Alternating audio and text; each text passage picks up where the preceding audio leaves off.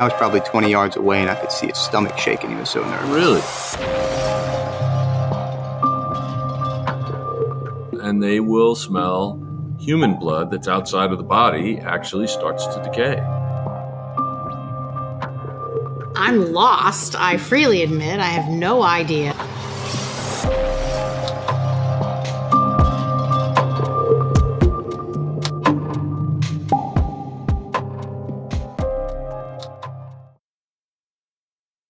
Y'all, you deserve professional hair color that makes you look your gorgeous best delivered right to your door. You can take your hair coloring at home to the next level with Madison Reed, and it starts at just $22. Women have had two options for coloring their hair for decades that at home color you got out of a box that's outdated, or going to the time and expense of a traditional salon. Many clients of Madison Reed comment on how their new hair color has improved their lives. Women love their gorgeous, shiny, multidimensional, healthy looking hair. This is game changing color you can do at home, and you'll look like you just came out of the salon. Madison Reed color is unique because it's crafted by master colorists who blend nuances of light and dark, cool and warm tones, and they create over 55 gorgeous multidimensional shades. Find your perfect shade at madison-reed.com. Best case, worst case listeners get 10% off plus free shipping on their first color kit with code BESTCASE. That's code BESTCASE. Hello, and welcome to Best Case, Worst Case. This is your host, Jim Clementi, former New York City prosecutor, FBI profiler, and writer producer on CBS's Criminal Minds. And with me today is my co host. Hi, everybody. It's Francie Hakes. Jim and I are very excited to be coming from the Sunshine State today, Yes. recording in Florida. That's right. We're here on special assignment, which you'll hear about soon, but not today. And with us is our very special guest. John McKinney. So, how are you doing, John? I'm doing good. How about you, Jim? Great. And it's good to have you here. Can you tell our listeners what you do for a living? Sure. I'm a detective in Northport, Florida. Now, Great. where is Northport, Florida? We just for our listeners, we're in the Tampa St. Pete area. Northport is not on my radar, so where is it? It's between here and Fort Myers. Uh, it's Sarasota County. Everybody knows Sarasota. Sarasota County, southern Sarasota.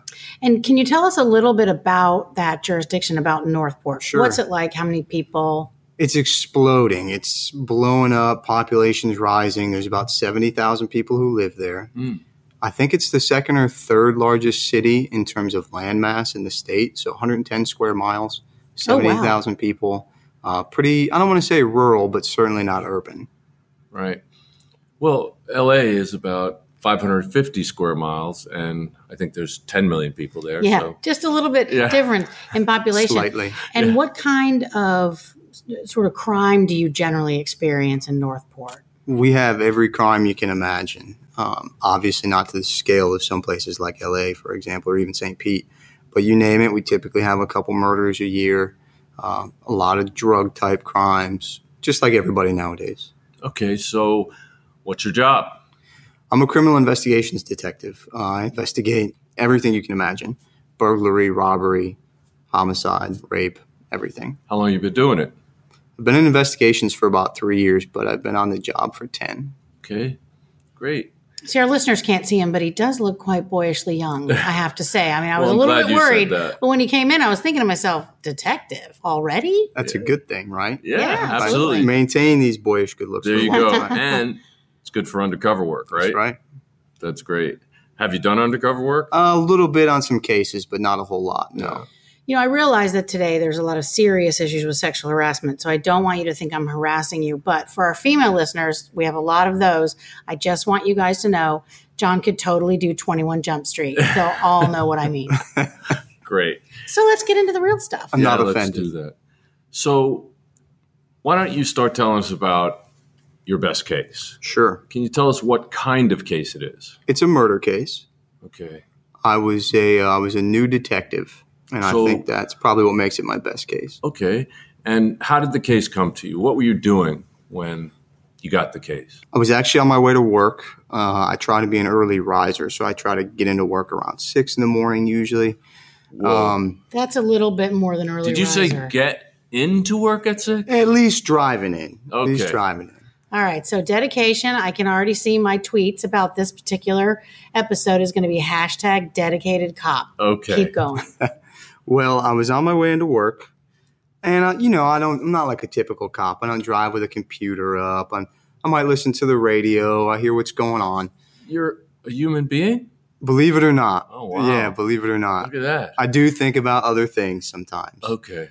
So I hear the radio traffic. These guys are talking about a man who had come out of the woods with a knife, and the knife had tissue on it and a bunch of blood. Wow. So they were immediately suspicious. Bad sign.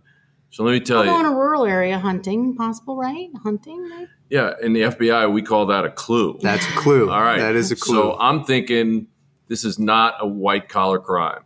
Correct. Okay, good. See? I, I'm Look at that. imagining that, the Not bad, Northport huh? Police also call that a clue. Jim. Really? Yeah. Okay, I just I'm wanted you just to guessing. know. Okay, go Hmm. ahead. So, so you're on your way. You hear this report. Right. What do you do next?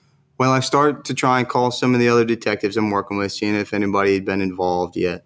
We always have an on-call detective, so if you're on on call, you're going to be the one handling that case. You get informed of it, you kind of start rallying the troops.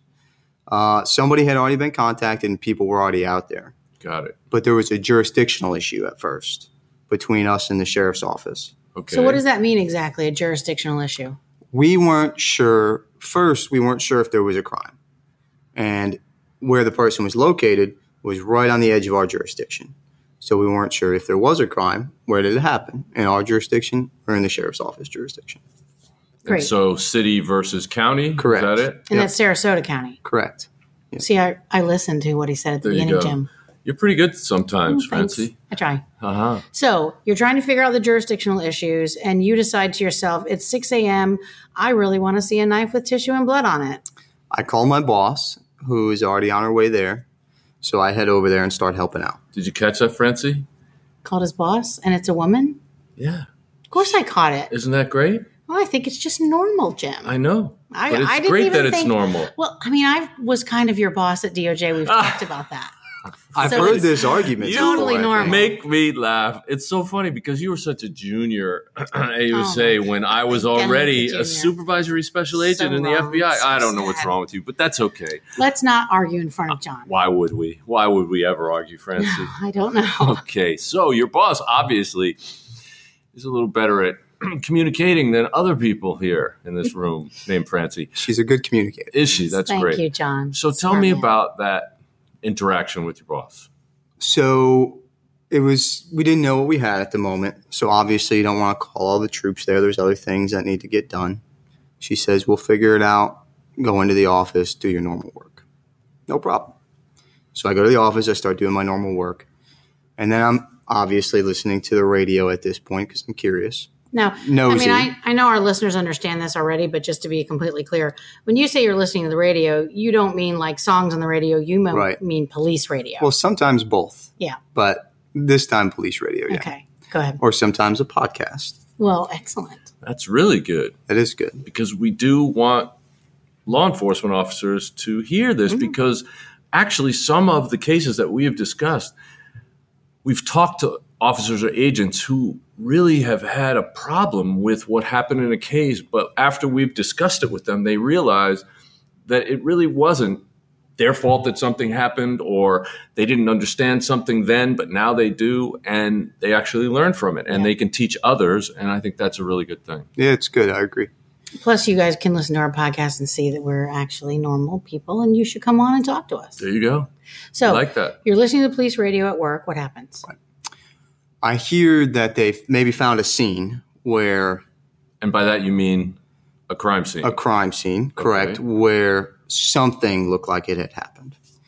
So I decided at that point, I was nosy enough, I would just go over there, kind of force myself to help. there you go. So I pull up, and it's a it's a neighborhood that's an older neighborhood. Um, by no means a you know a ghetto or real rundown, but most of the houses were built in the fifties or sixties, close together, cheapest rent in the city. Um, you know, most people in one area, kind of thing. So we had a large crime scene at that point typically, as you guys know, we want to set up a crime scene as big as we can, but this was city blocks. Really? Right. Why is that? they found a blood trail. Oh my. Right. So they wanted to kind of secure the blood trail and anywhere else it might have gone. Got it. I park my car. I ask how I can help. Um, and as I do that, I see one of the later found out to be suspects just very nervous, pacing back and forth. I happen to have known him from prior interactions as a patrolman and uh, very nervous, pacing back and forth. I mean, I was probably 20 yards away and I could see his stomach shaking. He was so nervous. Really? Right. Good eyes. Very observant. Maybe it was a tight shirt. I'm not sure. Okay. But- so, either way, you're following the what the profilers have always said about people staying at or coming back to potentially the scene of the crime, and so you're doing you're looking at the crowd. right. So course. you're profiling, Jim. Do you hear this profiling? I heard that. Very good. Very- Amateur. That's okay. Got to start sometime. Right. So I asked how I can help, and they kind of didn't have an assignment for me at the moment, so I just hung out in the command center area. And uh, I saw in a driveway, which was in our jurisdiction, a, uh, a large pool of blood. You know, very large. N- Not like on TV large, but larger than you would normally see. So we started uh, uh, like a canine search and rescue team which is they're excellent, phenomenal people, very good at what they do. And they brought a dog in who could smell for. I'm not sure the exact technical terms they use, but basically they look for blood. Where mo- most police canines will look for drugs or live humans, they look for that decaying odor of blood or Funny you should mention that. Honey, you should mention that. Yes, we've just had a recent uh, interaction with a canine unit, and uh, they run cadaver dogs, which they like to call. Human remains detecting dogs, Yes. HRD dogs. They they Right. say is the you know is sort of the nicer name, but sure. it's cadaver dogs, and, they And- do smell blood. Yes, and they will smell human blood that's outside of the body actually starts to decay. And Right. so it has the same, some of the same characteristics, and the dogs can hit on that. So Right. that's probably what you're talking about. Yeah, and that's and we'll get to it, but it's exactly what they did in numerous different instances. In this case, it was pretty phenomenal. So you see, when you say, "I just can't help myself," I don't. Maybe I just have a weird imagination, but you say a large pool of blood. You're not talking about something someone sliced their finger and might be bleeding. You, you, it's larger than that. Yeah, it's larger than that. You know, we get a lot of training in like um, tactical casualty care. How much blood can you lose before this physical thing happens to you? What are your physical capabilities when you lose two pints of blood? How does that look? And this was quite a bit of blood. And so, w- what would your estimate be? Would it be a pint of blood? Would it be half a pint? Would it be four pints? Uh, three pints, roughly, Really? I would say three pints. of That's blood. pretty significant. So Yeah, it you're was- thinking you're seeing that much blood, and somebody's whoever lost that is maybe either not alive or Right. close to not alive. Absolutely. That's, I think everybody who saw it would think that, no And doubt. Was it on a cement driveway, a blacktop driveway, a dirt driveway? It was on a cement driveway So it would stand out pretty well. Absolutely. Nice sunny day in Florida and uh, right next to a car. So our natural thing was to find out who lived there. They were quickly determined they had nothing to do with it.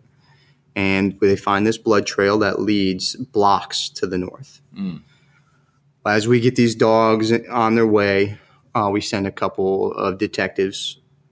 Where this blood trail is, there's a large wooded area about as far north as you could go in the neighborhood. Now, is this the same wooded area that the guy emerged from with a knife Correct. that was bloody? Correct. So at the end of the trail, I mean, at one end of the trail, which end of the trail was this?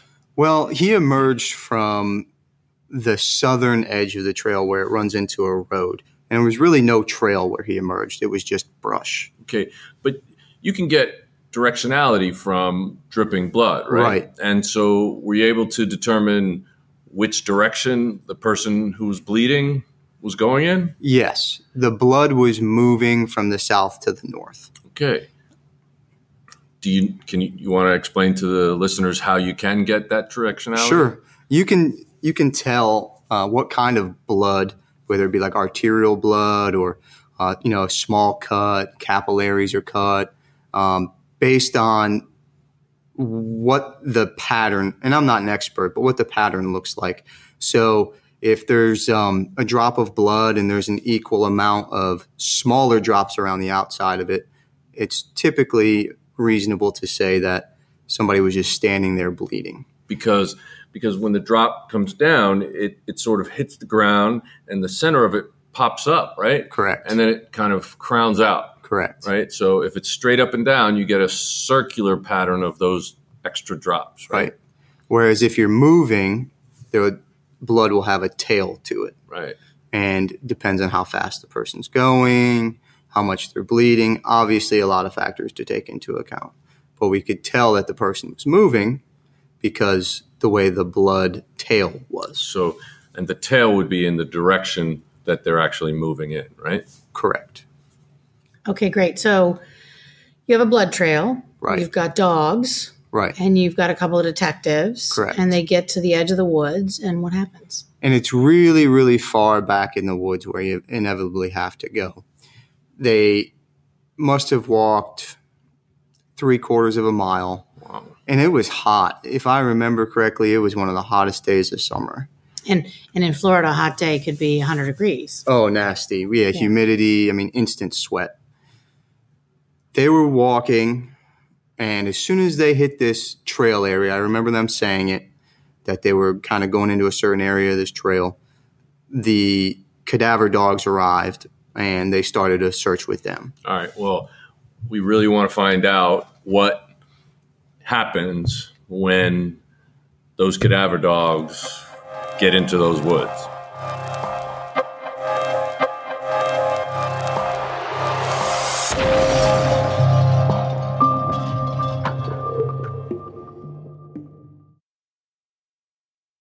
So, what happened when the cadaver dogs met the detectives?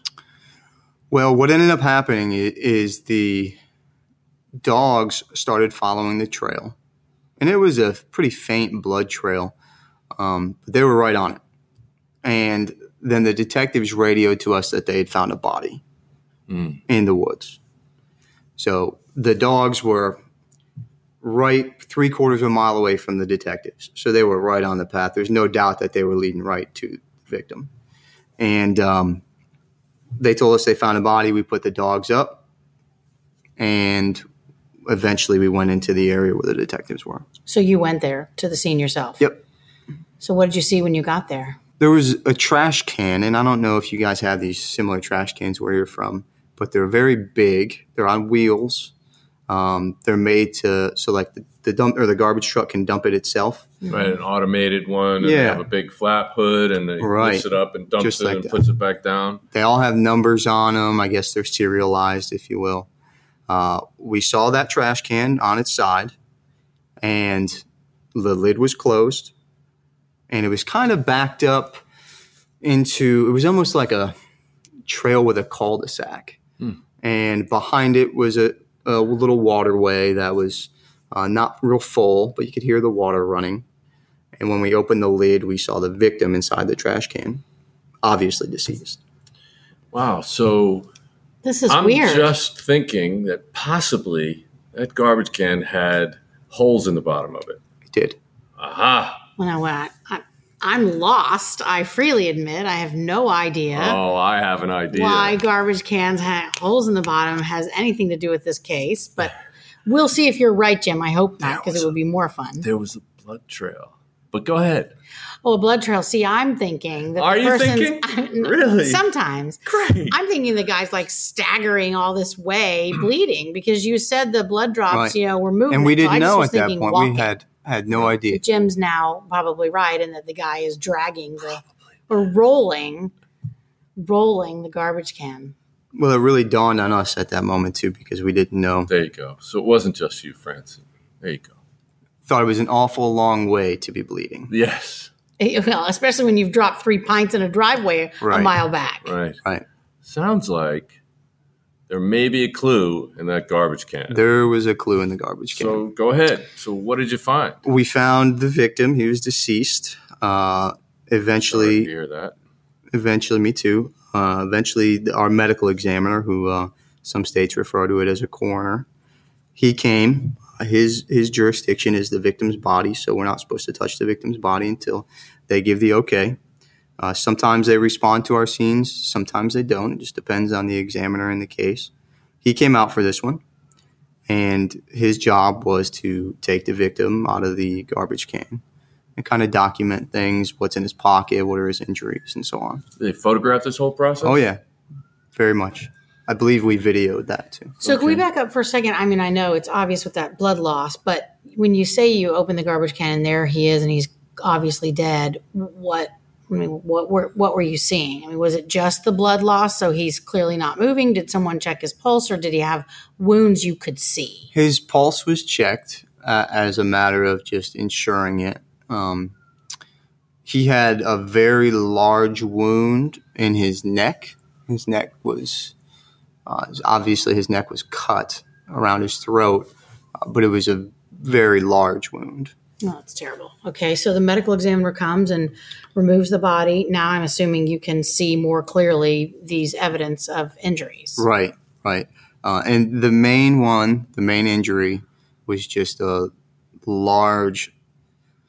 The only way to explain it is someone really did a lot of damage, a lot of trauma to his throat, his the front of his neck, all the way around to the back. Did it look like cutting injuries to you? Yeah, absolutely, cutting injuries. Just a couple of weeks ago, Jim and I released an episode where I talked about my one of my very worst cases. It was called "The Man with the Machete," and in it, a um, man had attacked his pregnant girlfriend and tried to cut her head off. And so she had she survived, but she had very severe neck wounds. Obviously, not as severe as your mm-hmm. victim, but I've certainly seen that, and it's a terrible looking right. wound. My agency's worked a similar case to that also. Yeah, terrible wound. So then, what so, happened next? So who was the victim? His name was Caesar McClatchy. Um, how old was he? I forget exactly. Roughly thirty-five. Oh, so he was a young guy. yeah, yeah very young. And was he known to the police department at all? Not to me. Uh, I don't believe we had a whole lot of dealings with him. We later found out that uh, he was kind of down on his luck. He was staying in a tent in a friend's yard. Um, but by all accounts, a decent guy. Mm. Well, that's terribly tragic. So you, you all obviously are waiting for the medical examiner to finish, and really your investigation is now just beginning. Right. So what right. do you do?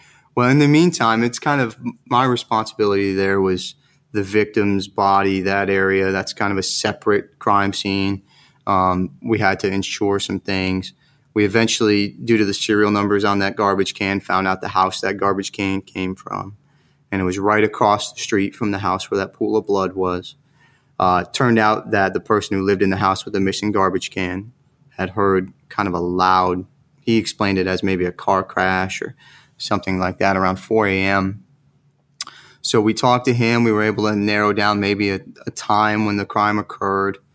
In the meantime, other detectives were talking to uh, two suspects the one I already mentioned, the one with the shaking stomach, the one with the shaking stomach, very nervous, um, acting very odd, and another suspect who was found to be a friend of his. And I believe he was found with him at the time that the officers, the officers, the second, excuse me, the second suspect was found coming out of the woods, and the other guy, the nervous guy, he was found with the suspect coming out of the woods, just a short distance away. Okay. okay. So obviously, somebody wants to talk to the suspects. Right. Right. So they talked to the first suspect. Uh, his name is Nicholas Luciano, and I believe his original statement was he didn't know what happened, wasn't sure why he was there. Eventually, uh, he gave a confession to what happened and admitted to murdering the victim uh, with the knife he was found with. That was the murder weapon. His only reason for doing it was he felt like killing someone, and he did.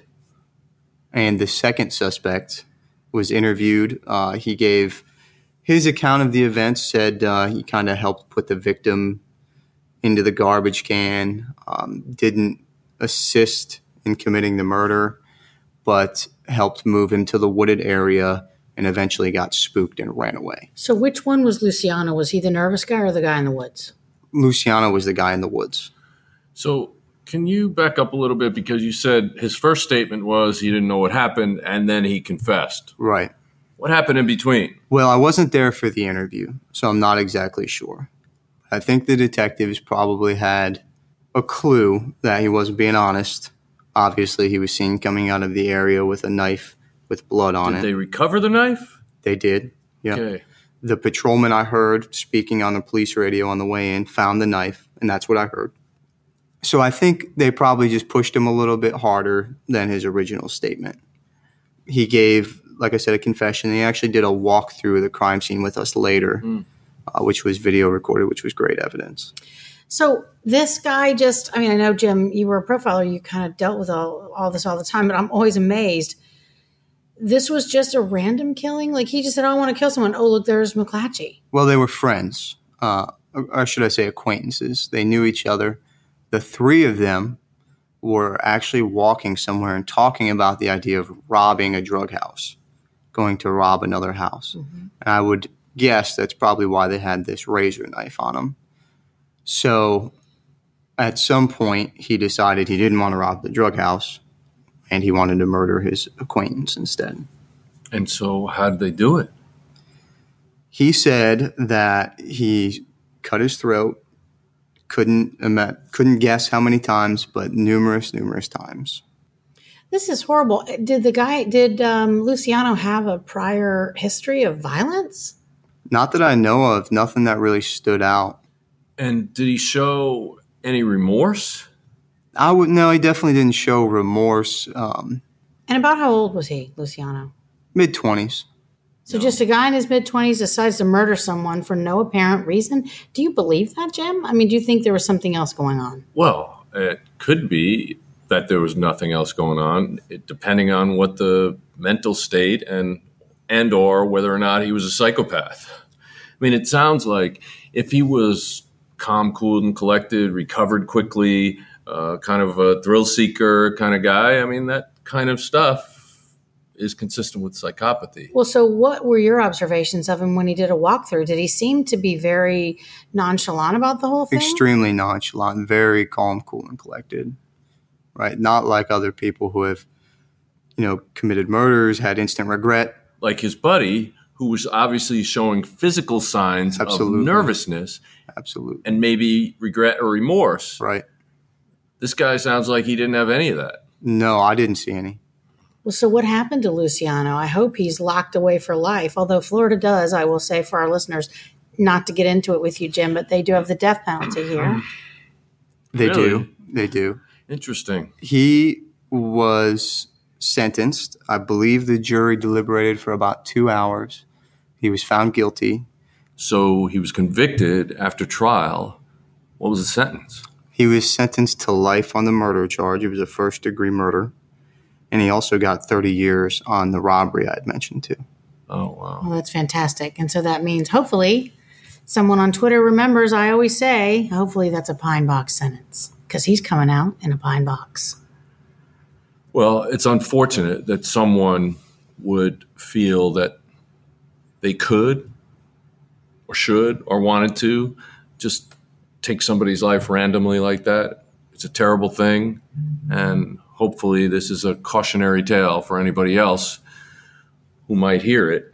And you might just decide, hey, I want to kill someone today. Yeah, there are a lot of long term consequences for that for the victim and their family, as well as the offender. So wait, you've got a guy who's seen coming out of the woods with a bloody knife. Stop me when I'm wrong. Coming out of the woods with a bloody knife. You've got a blood trail leading police to the victim who's in a garbage can that the Luciano had access to. The bloody knife is found. It's the murder weapon. Luciano confesses.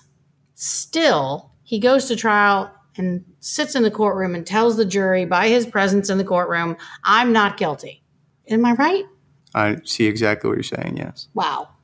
But it took them two hours to convict him, and that's pretty long. Well, that's actually pretty scary. I mean, I tried a uh, child homicide once. The verdict was 15 minutes. That that's how strong the Mm-hmm. evidence was, and so you get a little nervous in a case with a confession, and the guy coming out of the woods with a Sure. knife and the jury's deliberating two hours. I mean, the poor prosecutor, this poor state, this isn't state's attorney was probably biting their fingernails that Was whole he time. tried alone? He was. The second guy was used as a witness in the case. Um, that investigation and the interviews done in that investigation ended up solving an armed robbery, too, that both of them committed. Um, all in all, great case. It was the state's idea to use him as a witness as opposed to charging him. So he didn't get charged at all. He did not. Wow. for the murder. You know, that's such an interesting tactic, Jim. And this happens in courtrooms across the country. And there is a Mm-hmm. lot of controversy.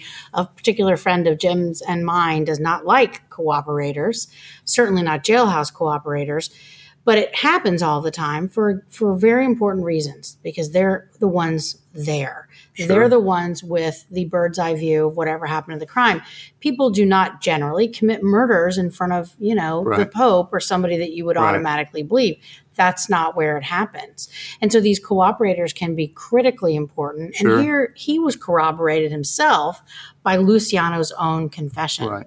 So the jury could feel pretty confident. Mm-hmm. And oftentimes, you know, we build a case solely on co defendant testimony. So the state has to make that determination.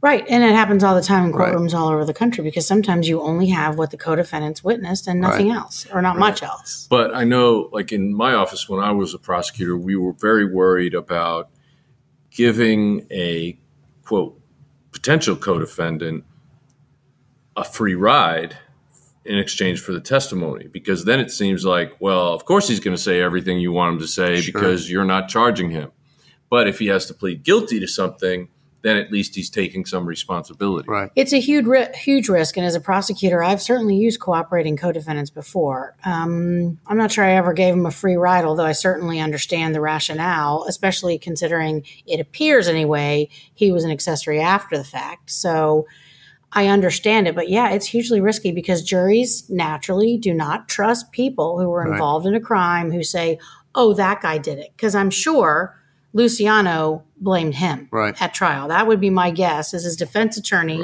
I don't know if Luciano testified, but I guarantee his Yeah, I can't defense remember. attorney pointed the finger at the co-defendant because that's what they do. They point fingers at each Do other. they? Yes, They do, they Jim. do. You've probably forgotten. It's been so long.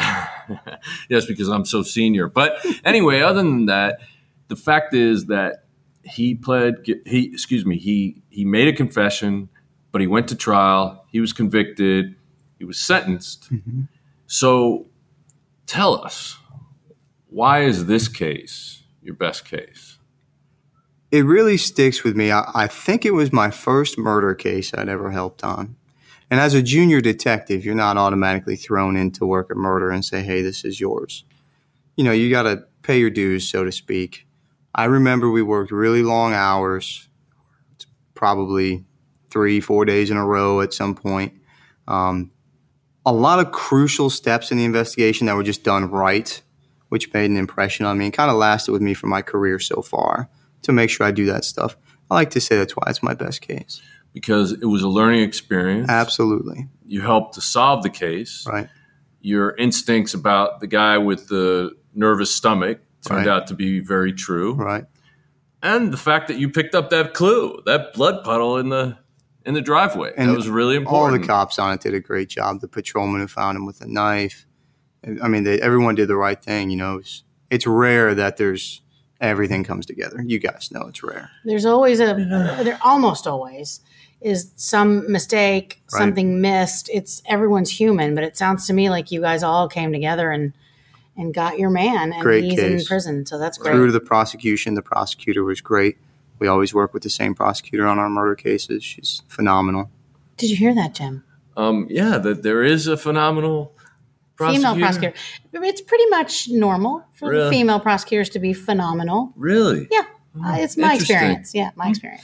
Wow, that's great for you. But John, we really appreciate you coming in to talk to us about your best case. That really was a best case. It was. That's great, and it sounds like it was solved in a very short period of time. Very. and that unfortunately, uh, the victim did not survive, but No. at least there was justice.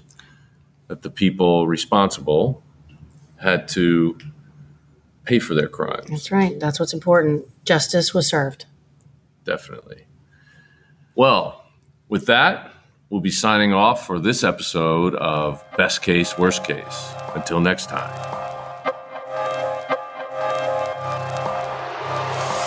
Best Case, Worst Case is an XG production. Produced by Jim Clementi at Empire Studios LA. Engineered and edited by Mike Thal. Music composed and performed by Simba Tsumba. And hosted by Wondering. You can listen to Best Case Worst Case on your favorite listening app. We are on Spotify, Stitcher, Apple Podcasts, and wherever you listen to podcasts.